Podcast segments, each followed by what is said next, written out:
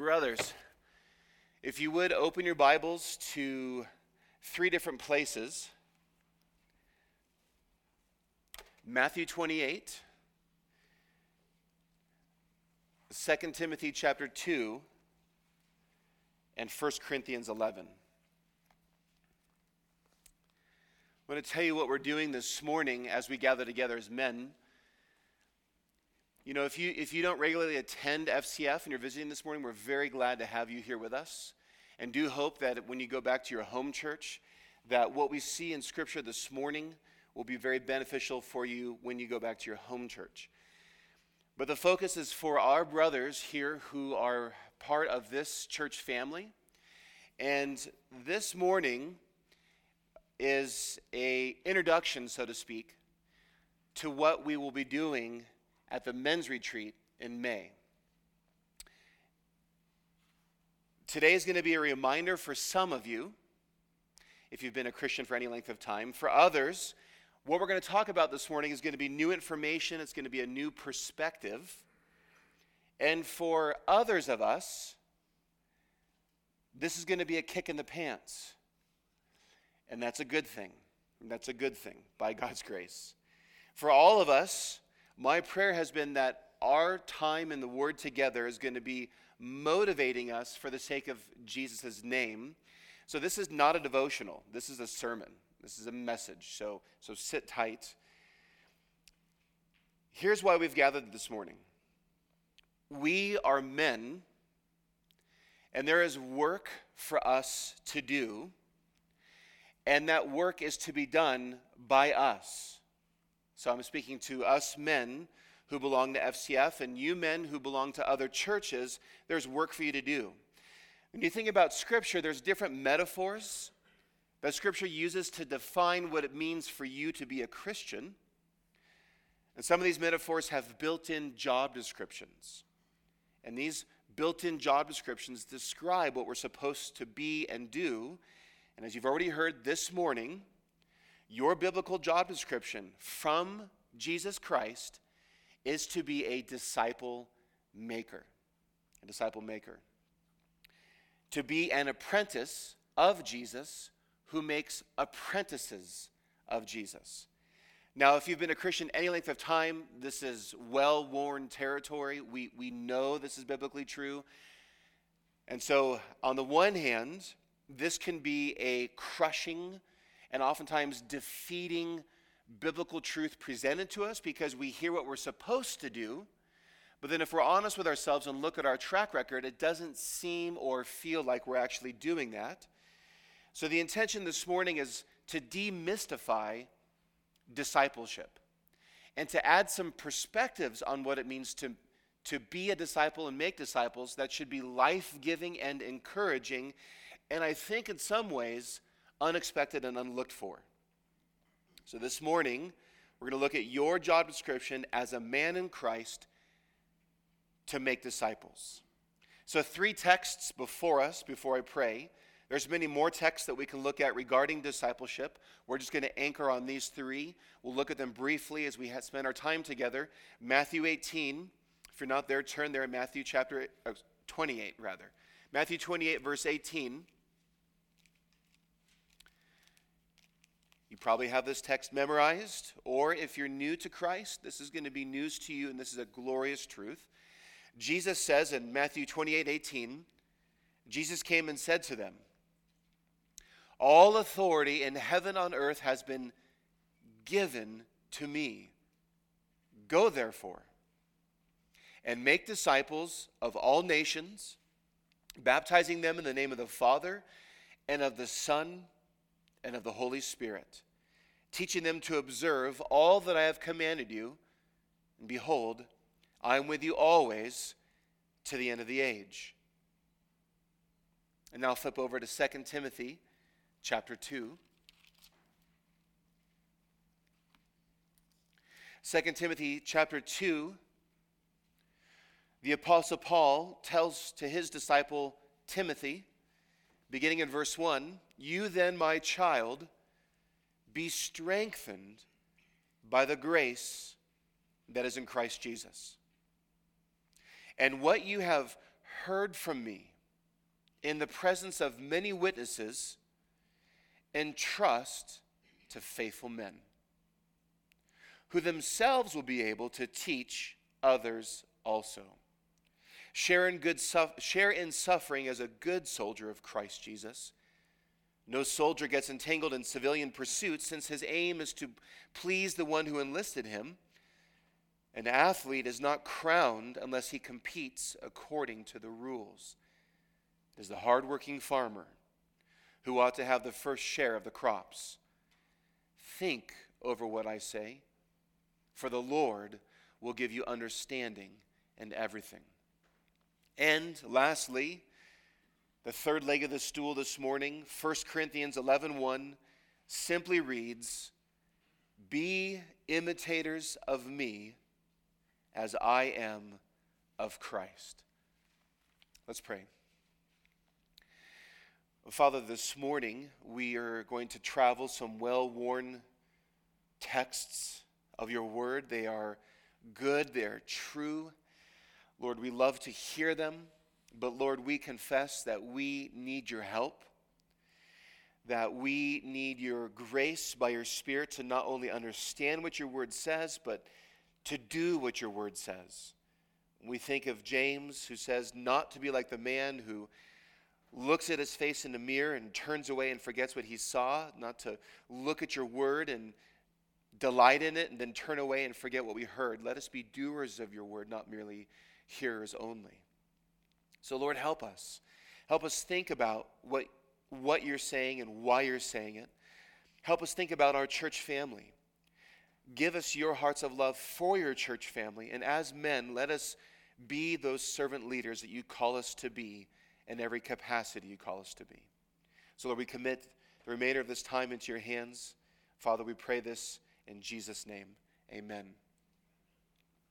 So, brothers, as I said, there's work to do. You heard in these texts that there is work to do. There are commands from Jesus in Matthew 28 and from the Apostle Paul in 2 Timothy and from the Apostle Paul in 1 Corinthians. There is work to do, and Jesus has a job for each of us. It's a job assignment not for other Christians, it's not a job assignment just for pastors or elders, this is a job assignment for all Christians. And this is a job assignment that will never be finished. You will never complete it. Or rather, Jesus will never complete it until he brings us all home, and your job assignment will not be, home, will not be done until your eyes are open and you see Jesus face to face. And that job is to be a biblical man who builds biblical men.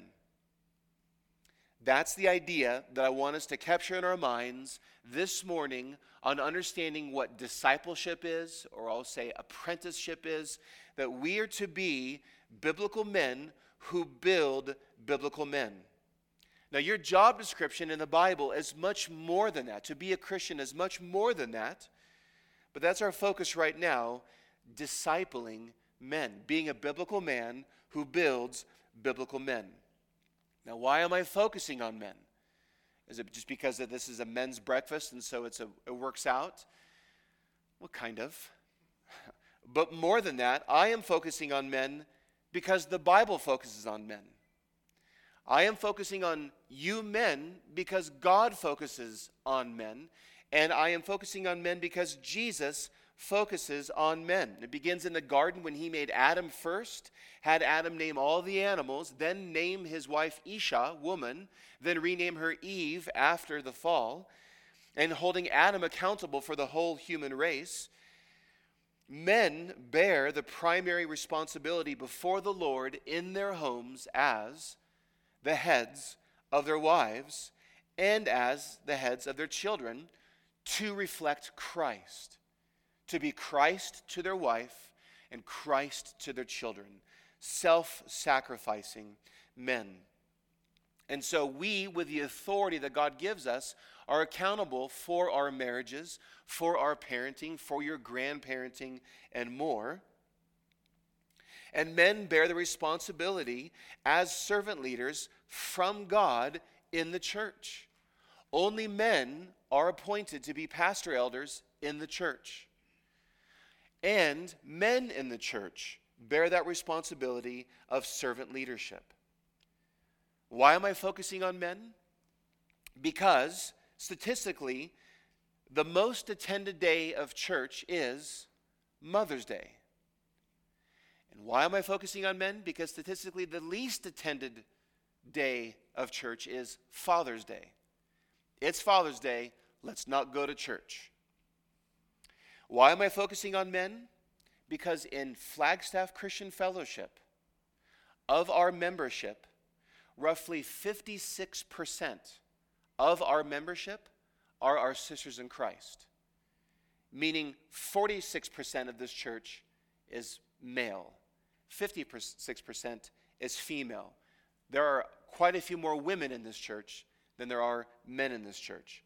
I think that's a problem. Why am I focusing on men? Because this church will grow unhealthy and this church will die without us. That's why. Because the responsibility and burden to share the love of Jesus Christ, to wrap towels around our waist and lead this church in service falls to us.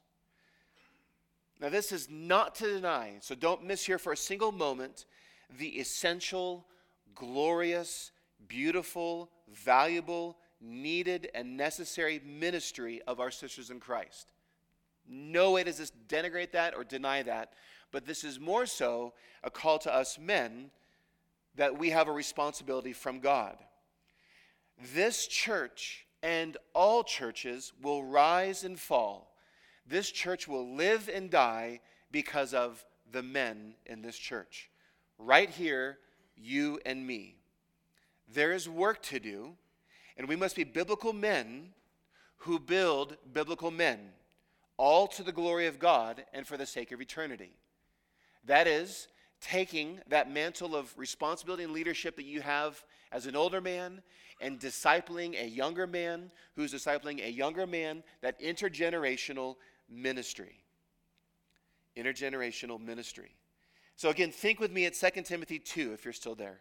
2 Timothy 2 1 through 7. Listen to these words again. You then, my child, a father in the faith is speaking to his son in the faith, Paul to Timothy.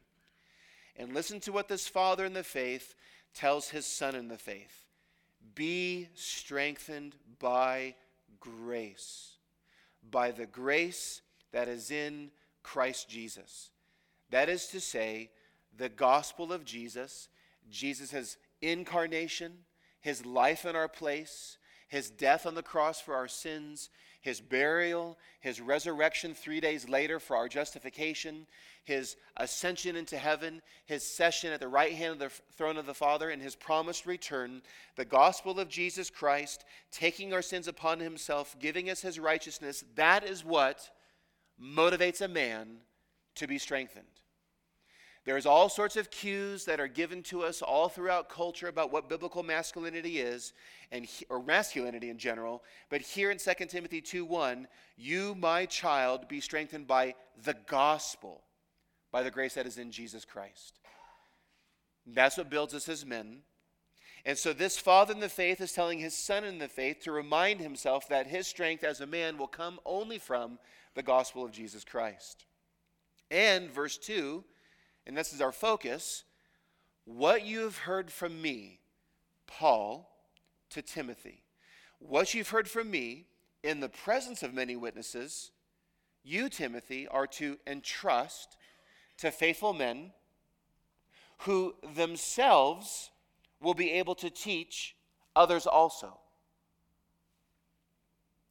And then he admonishes this young pastor share in suffering don't run from it.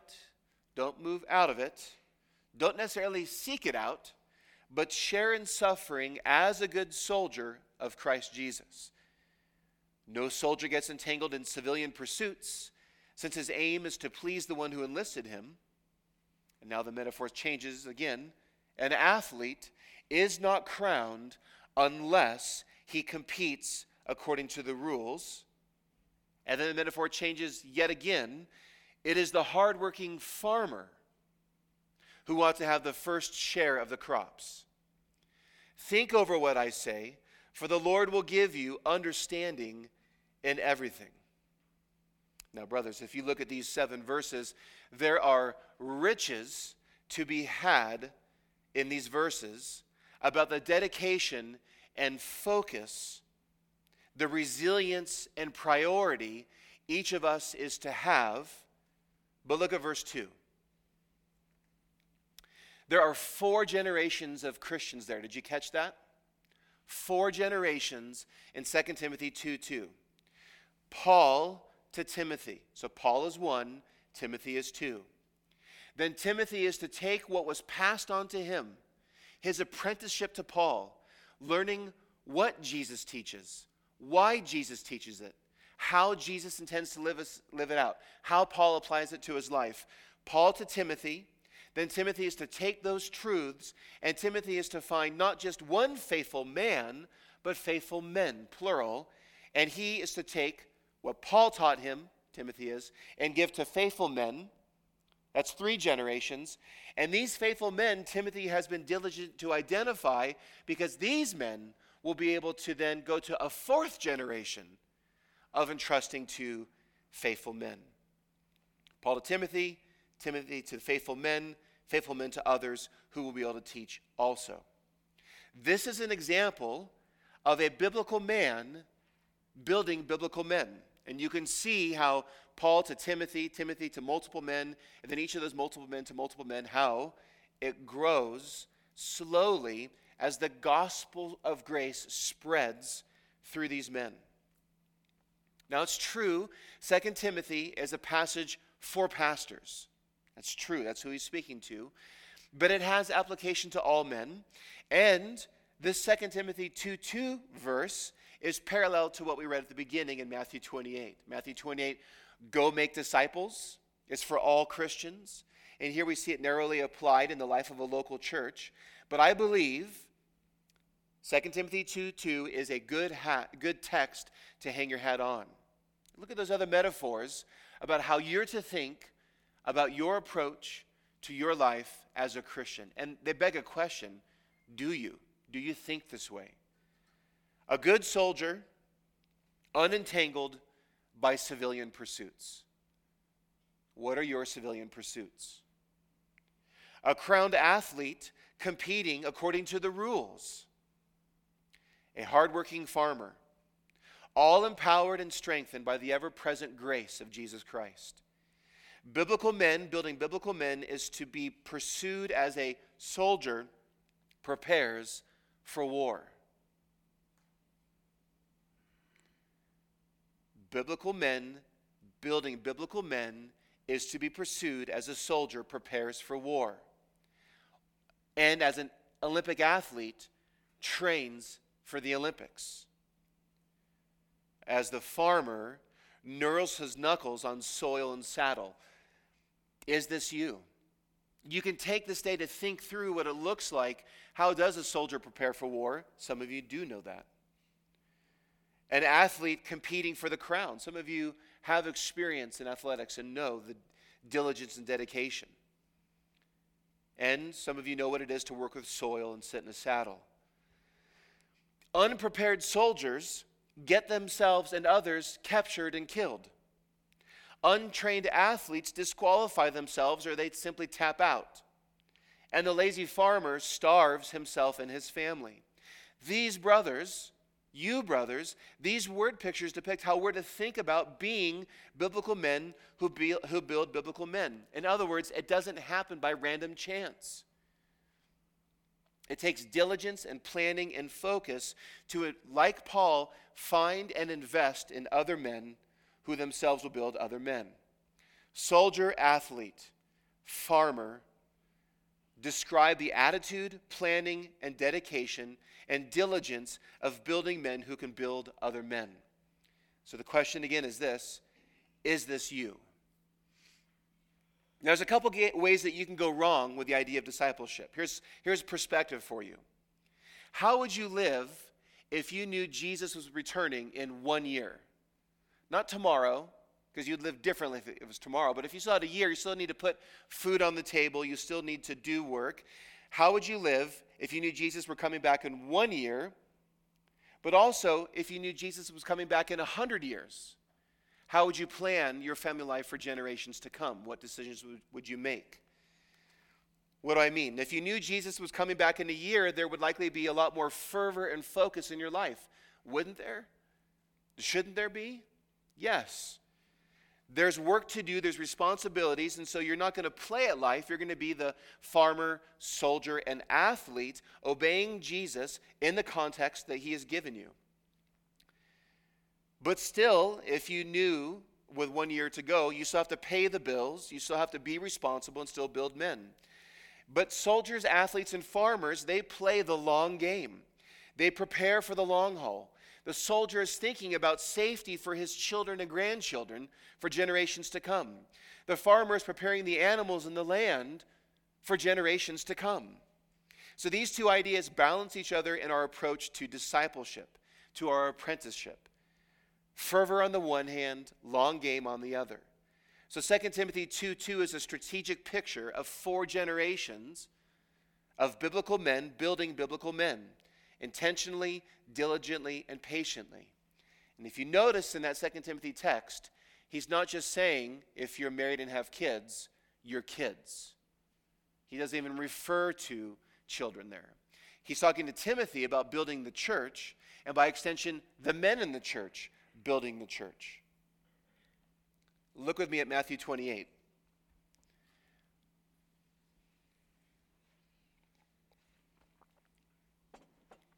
Brothers, there's Q&A after this, so please think of questions.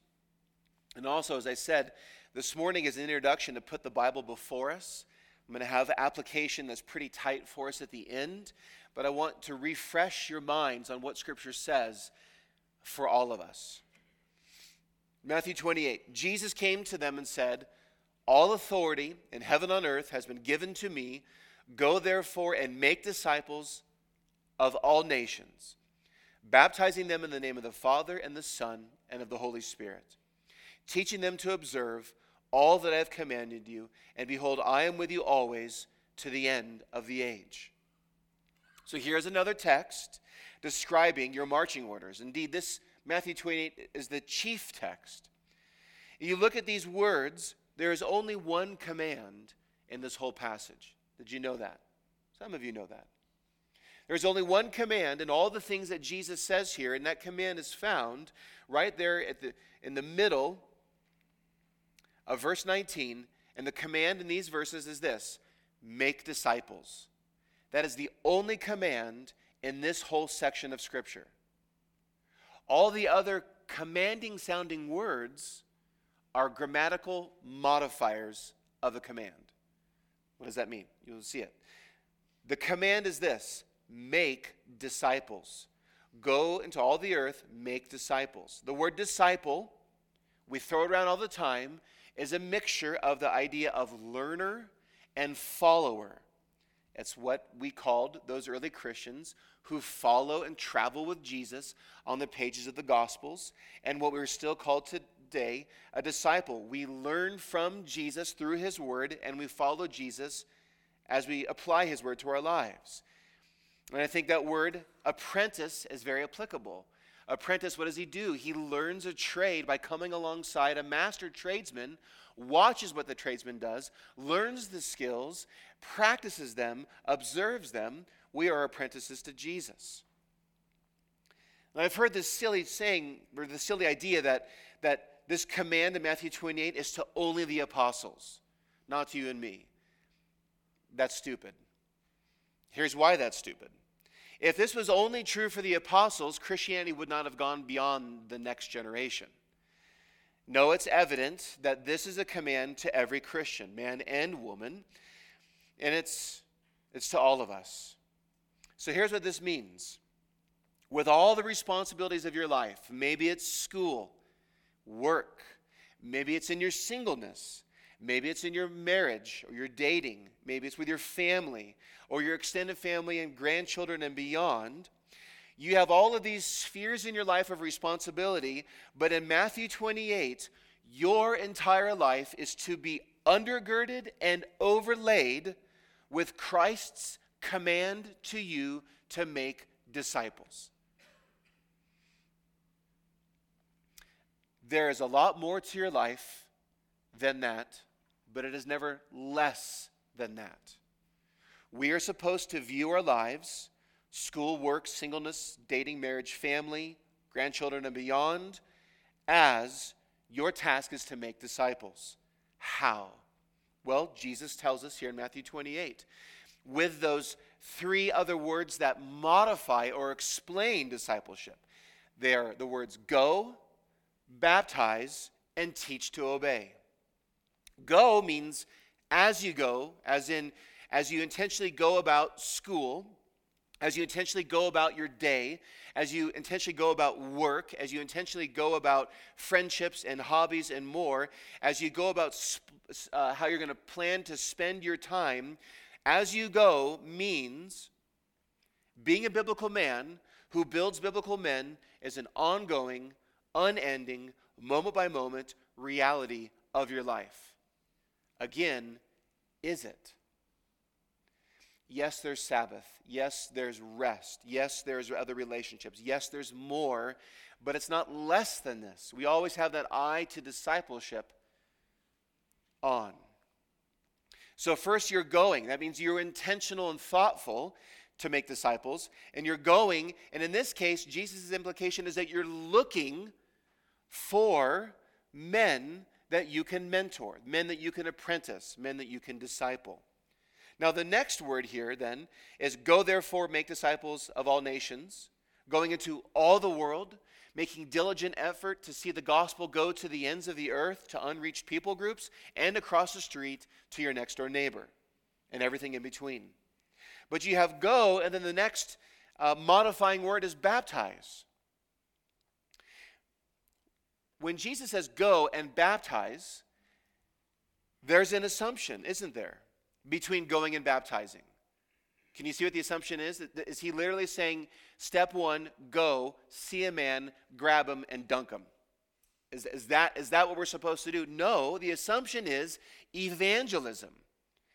Jesus, as we're going about your daily life and planning how you're going to live, to baptize a person first means that man has been evangelized.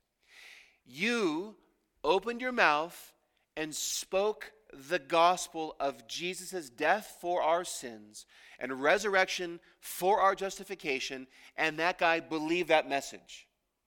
That guy renounced his sin, repented of his sin, and turned to Christ and follows Jesus. What do you do with a baby? You pick them up and you hold them and you care for them. And so, regardless of the age of this man, whether he's seven or 70, your task is to help this spiritually immature and young person, young man, young old man, to take his next steps in Christ. And so, what happens next, biblically, in the flow of the Bible, when someone repents and believes, you get baptized. Why? Because baptism is going public with your faith. And it's going public before the local church. The context of baptism, normally, regularly, the normal perspective is it's, it's the local church. Go baptize. So this guy gets baptized in the church. So, brothers, when Jesus is saying go and baptize, the admonition to you is to be diligent and be ready. Be prepared to share, speak, and preach the gospel. Know Bible verses, memorize them. John 3:16, Romans 3, 23 and 24. Just read your Bible.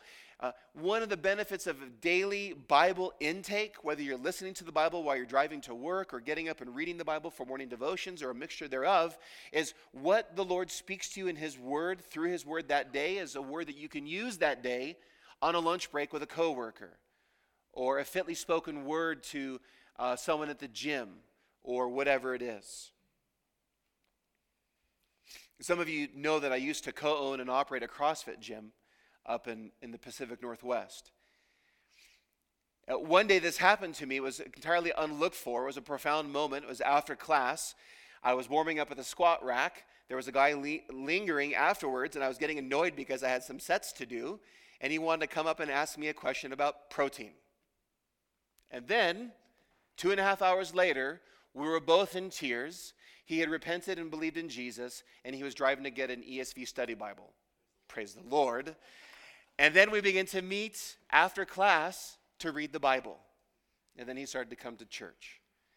Now, that's not a regular occurrence in my life, but that's one of those occurrences where it was entirely unlooked for.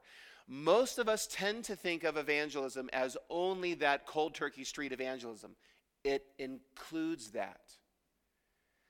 But we must also put our attention to the network of relationships that are already pre existing in your life the people in the classroom, the people in the gym, the people in whatever you do, the people that you work with in your home, and more. We look to see who Jesus has put around us for the sake of discipleship.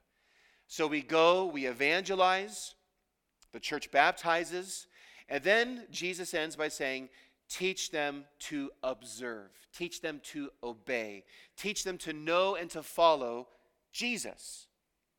So, your responsibility from Jesus to make disciples includes you apprenticing them in the Bible. So, you need, brothers, to be biblical men. And I use the phrase biblical men, meaning that you have eaten the Bible. And in a sword fight, if cut, you would bleed Bible. That this is the instruction manual of your life. You should know this better than ESPN, Fox News, or if you're now anti Fox News, whatever your news source is. Whatever you are most passionate about, hunting, athletics, whatever your deal is, and we should do those deals to the glory of God this, my brothers, is the book. This is the word that God has given to us to be biblical men. And so when we eat the book, we can speak with the book's accent, which is a gospel accent, and we are ready to speak to others. This does not mean that you need to go get a seminary degree. This does not mean any of those things, but it means that you need to be a man who's growing in the word, which means you're a man who is characterized by sitting under the word. More on that in a little bit. Because discipleship, we're going to see, is as much for us in our personal discipleship as for the men that we disciple. And now here we take a turn. You hear all this, these scriptures, as I have in the past, and you think, I know the, the Bible says to do it. I, I'd like to do this but but no one ever did this for me. Or I haven't done this up to this point in my life. Or I don't know the Bible well or or I can't. Brothers, take heart. Jesus gives you the grace to be able to obey what he says and gives you the opportunity to obey what he says. So, with the remainder of our time, I want to give you a new biblical perspective, or maybe a renewed biblical perspective, that I hope will strengthen your resolve to both be a biblical man who, by God's grace, can build biblical men. We tend to, at least in my experience, when you have this conversation of discipleship, we think of one of two things. Either A, sit exclusively in a classroom, take a 12 week class, read this book, discipleship done, here's your certificate. It can include that, but that's not discipleship in its fullness. The other extreme is to say, let's hang out. We're going to go on a hunting trip together. We're going to go on a hike together. We're going to go walk around together and we're just going to talk. And, but the thing is, you kind of do life together, but the person absent from those conversations is Jesus and His Word. Those are two extremes, but there needs to be life and life, and there needs to be education. It was clear, teach them to observe. There's a, in, a priority to imparting knowledge to others. But there's a missing piece to Matthew 28. There's a missing piece. Do you know what it is? Jesus, I believe, assumes this piece, but it's overlooked. The missing piece to being a biblical man who builds biblical men, to missing piece to going and making disciples is the local church. The local church. It's the church. Why do I say that? You're reading your Bible, look at where we are. We are in the Gospels. The church has not been born yet. And the unfolding story of redemptive history, Jesus, in all four Gospel accounts, only mentions the word church three times. He does so in Matthew 16 and Matthew 18.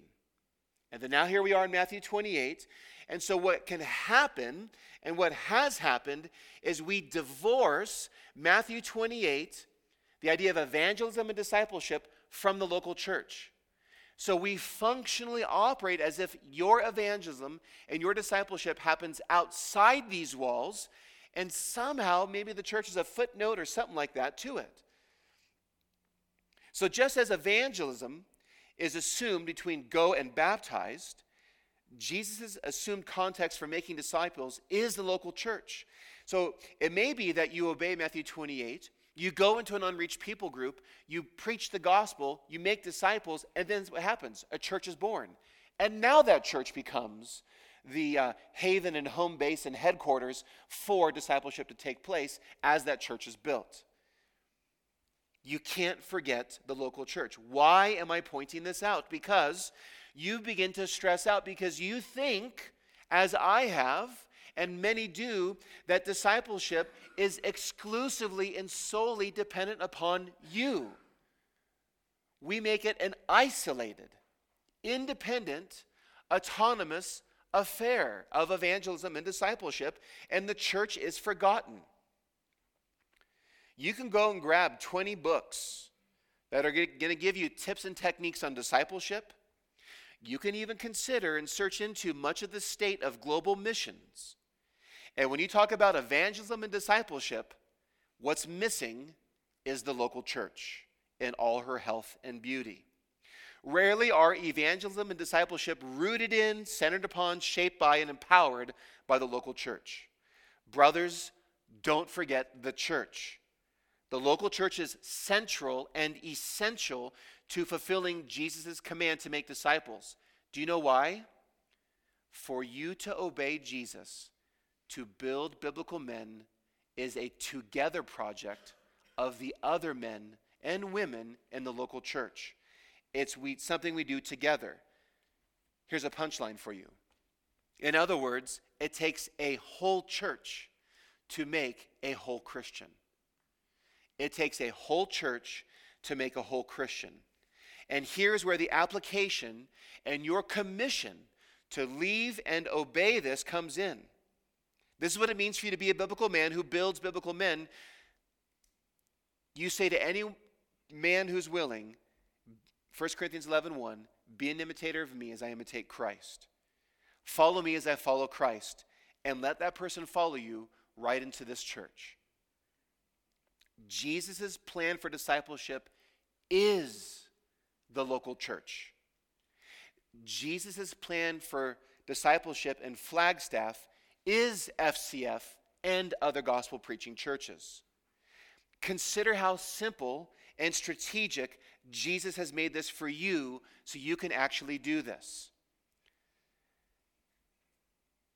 If you take one thing from this, this is what I want you to take FCF and her ministries are the means and method of your personal discipleship as a biblical man and those you are discipling to be biblical men. The local church is the means and method. The local church are the tools in your tool belt for you to obey Matthew 28 and make disciples. Every Christian's personal discipleship to Jesus and discipleship of others is interdependent with a healthy local church. Why? Because in the Bible, the local church is God's plan A for the world. in the book of Acts, missions is church planting. The gospel goes out, churches are planted, the gospel goes out, churches are planted, they circle back and they strengthen planted churches. The local church is God's plan A for the world. There is no plan B. So let's apply this practically. How do you apply this practically? You're to be a biblical man who builds biblical men. And that might intimidate you. But now you learn that discipleship is not dependent upon you to get a seminary degree and write a curriculum and a plan and to do these different things, that it can involve those things actually.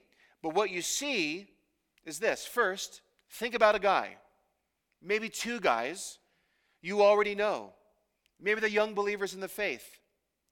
And, and go to one of them, go to two of them, and invite them to grab one or two other guys. You have a small group one, two, three, four more guys. You get a small group of men for discipleship. Why am I saying that? Paul told Timothy in the plural to entrust to faithful men. And Jesus, he's our model of discipleship. Jesus was not just a one on one guy going down to Starbucks. Jesus had concentric circles. He had the multitudes, the mixed multitudes. Jesus had the 120, the 70, the 12, the 3, and the 1. Yes, Peter was the 1, but when you look through the gospel accounts, it's the 12 and the 3 that got the majority of Christ's time, not just Peter. In these concentric circles, Jesus gave increasing access, time, and teaching and opportunity as the group got smaller. Discipleship is always a group project.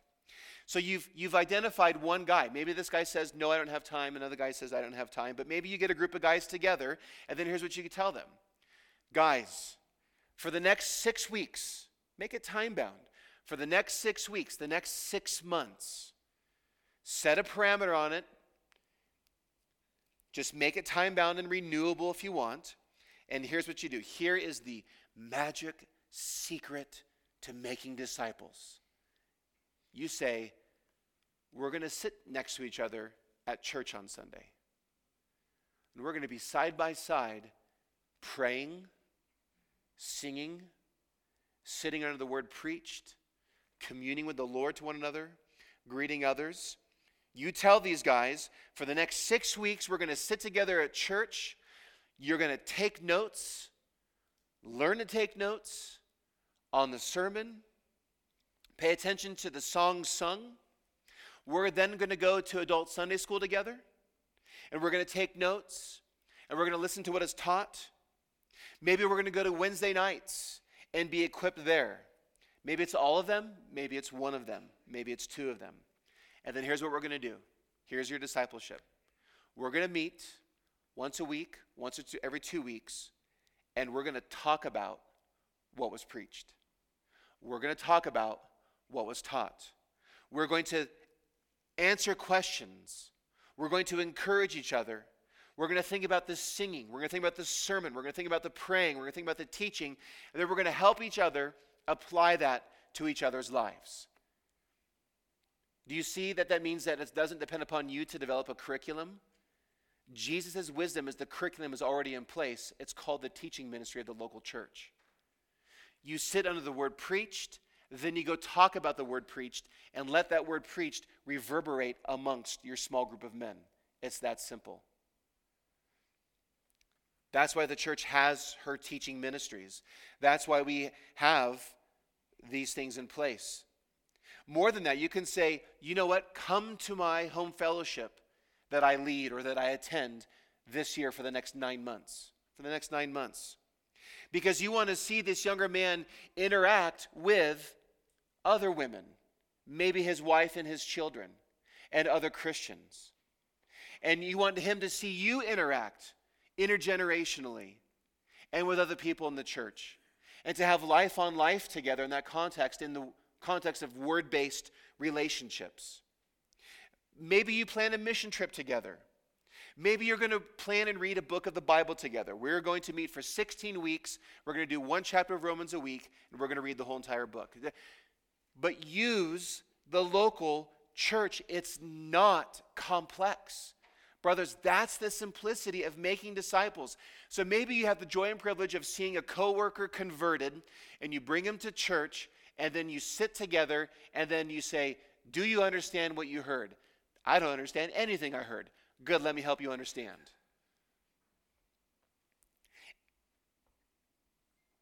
And most of all, where you're not most of all, also where you serve. Right? Because you're a Christian and you're a body part of the body of Christ and the local body of Christ here, which means every single one of us is serving in some capacity, right?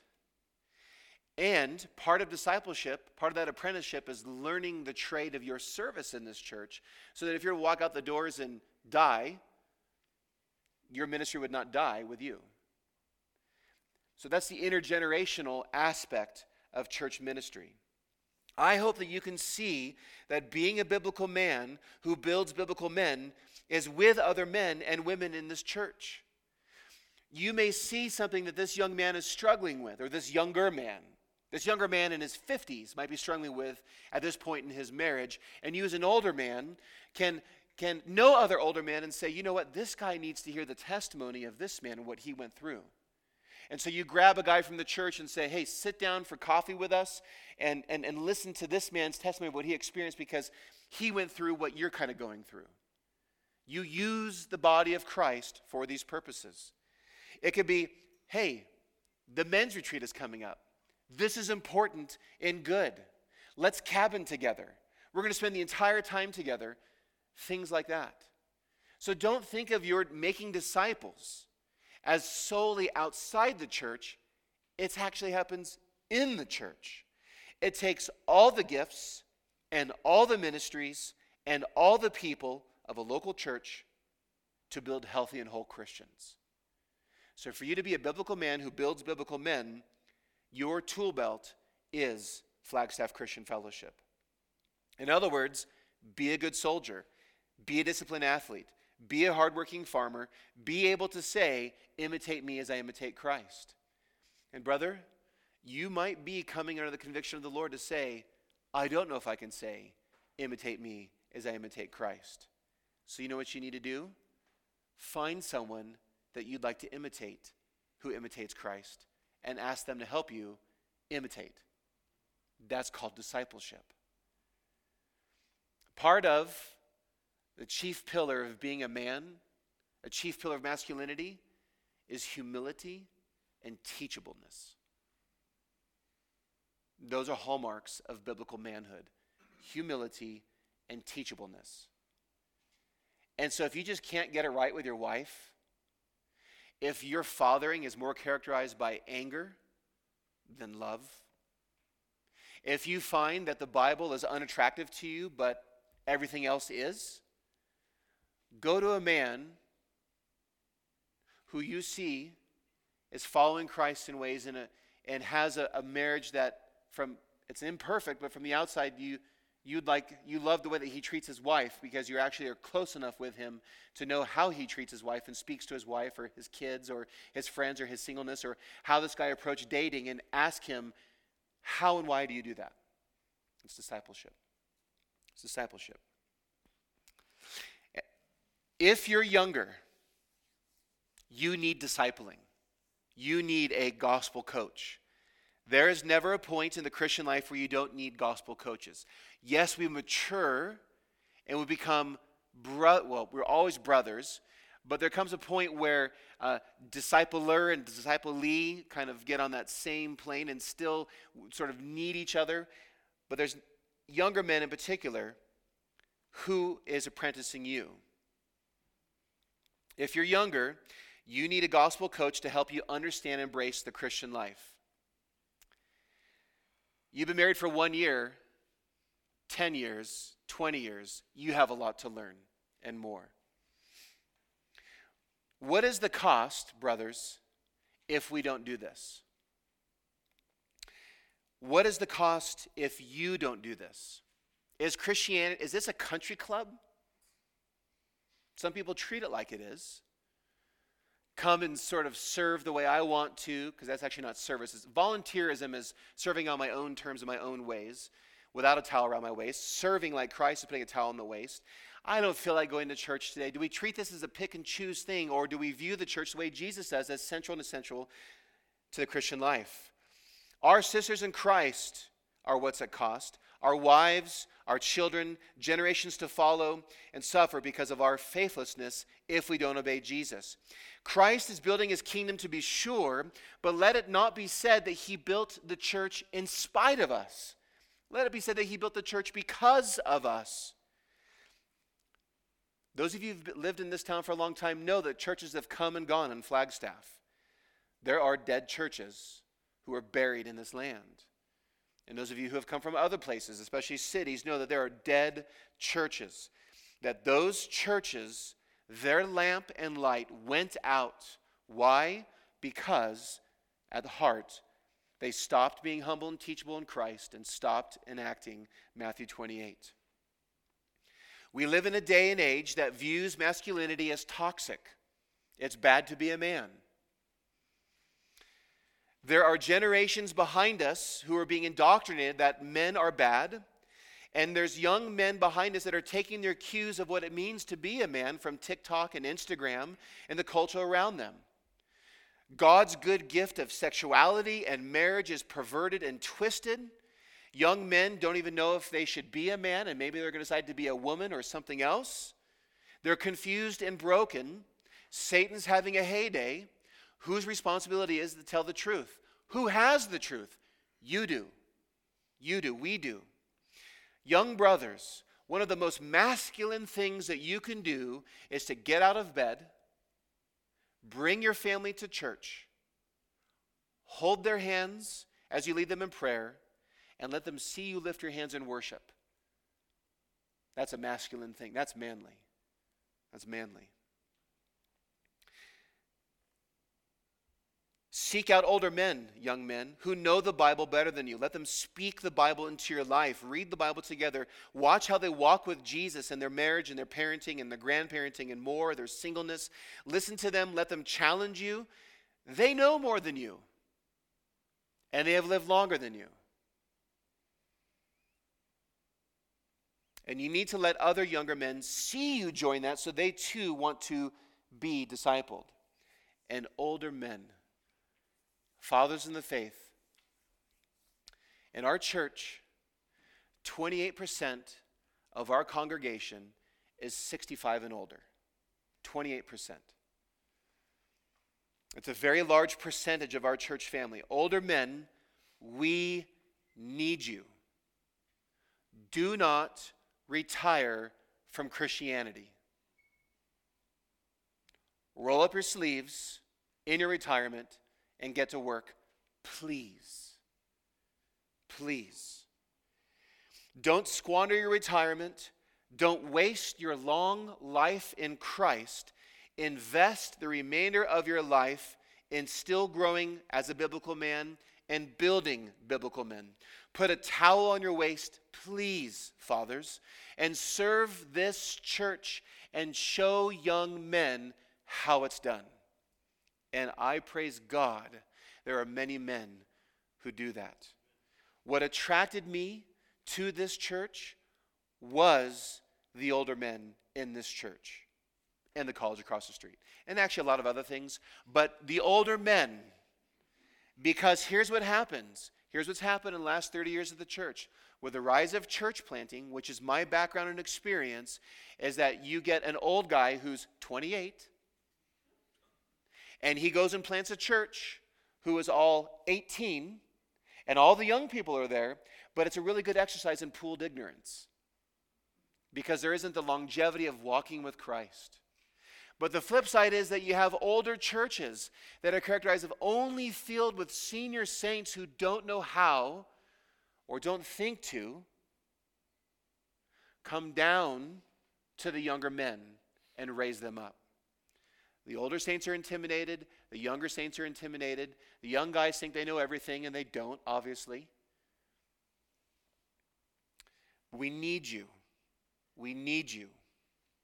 God did not give you a gray headed crown for nothing, right? We need you, brothers. And in closing, there's a verse that I skipped, It's Matthew 28 18. It's the first verse, and it's this Jesus came and said to them, All authority in heaven on earth has been given to me. Go march. How much authority does Jesus have? All of it. All of it. That means, dear brothers, that as to be a biblical man who builds biblical men with other biblical men, your task will succeed because it doesn't depend upon you. You have to be faithful, but Jesus is the one that bears fruit. You cannot manufacture fruit. Be faithful, let Jesus bear that fruit. And you need the church. It's together. We can only build men together. There's the gifts and strengths that I have, the gifts and strengths that you have, and it's together in this soil that we can pot young believers that they might grow up to be oaks of righteousness. Brothers, there is work to do. There is men to be built. There are the lost to be saved. There are Jesus has assigned it to us, and that work is intentionally building biblical men together in and with this church. We do it for the men. We do it for our sisters. We do it for the young. We do it for the old. And should Jesus tarry a hundred years, that this church will still be here a hundred years from now, instead of me one day taking the keys and handing them to another church planter because we died. Let it not be said of us that this church lamp was put out because of us. By God's grace, let us be found faithful for Jesus to make us fruitful for his glory to see this church continue to be built until he brings us home. Amen. Lord, we need you. We are your adopted sons, Father. We are image bearers of Christ being made into his image. Lord, we thank you that the gift of your Spirit and your word and the gift of the body of Christ equips us to be obedient and make disciples. Lord, help us do that, we pray, in Jesus' good name. And everyone said, Amen.